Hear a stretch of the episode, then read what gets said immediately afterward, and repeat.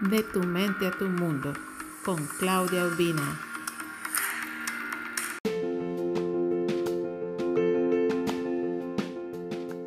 Olvidémonos del cómo. Una hermosa tarde de verano, un niño observó cómo un grupo de hormigas caminaba en línea recta en busca de alimentos. Se dirigían hacia un montículo al otro lado de la carretera, por donde pasaban varios vehículos a alta velocidad, lo que era muy peligroso.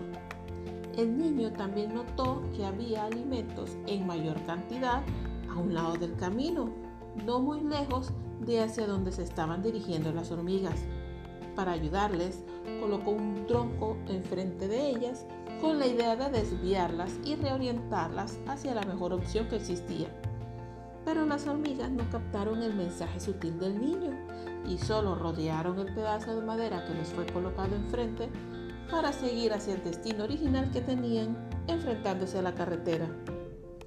Igualmente nos pasa que cuando estamos deseando atraer algo a nuestra vida, la mente racional empieza a buscar las maneras posibles en las que eso que deseamos pueda manifestarse y perdemos las oportunidades de obtenerlo.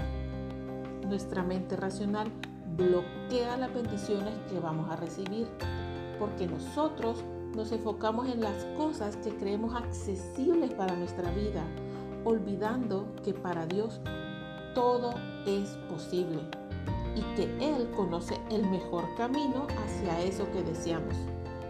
La inteligencia universal conoce todo lo que hay y tiene el panorama completo de todo lo que vivimos y lo que viven los demás. Nuestro trabajo es definir con claridad qué es lo que deseamos ver manifestado, con todos los detalles posibles, y luego soltar y confiar que la fuente nos traerá eso que hemos pedido en armonía con el universo.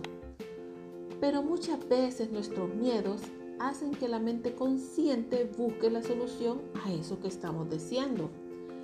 Y cuando ese camino que hemos asumido no se da, empezamos a pensar en negativo arruinando la bendición que habíamos creado. No debemos tener apego por los resultados. El apego y la necesidad de controlar el proceso solo demuestra la falta de fe. Cuando tenemos fe, estamos seguros que es algo que vendrá a nuestra vida, aunque no lo veamos en ese momento. Sabemos que es solo cuestión de tiempo, que nos pertenece y que nada nos lo puede quitar porque fue hecho para y por nosotros.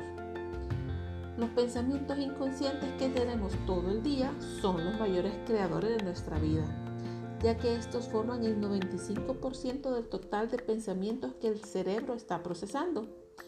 Así que si hay partes de tu vida que no te gustan, indaga qué piensa tu cerebro cuando no te das cuenta, ya que el universo no juzga, solo obedece los mensajes que recibe a través de nuestra vibración son los que nos entregará. Porque el mundo se comporta como un espejo que refleja en el exterior lo que tenemos en el interior.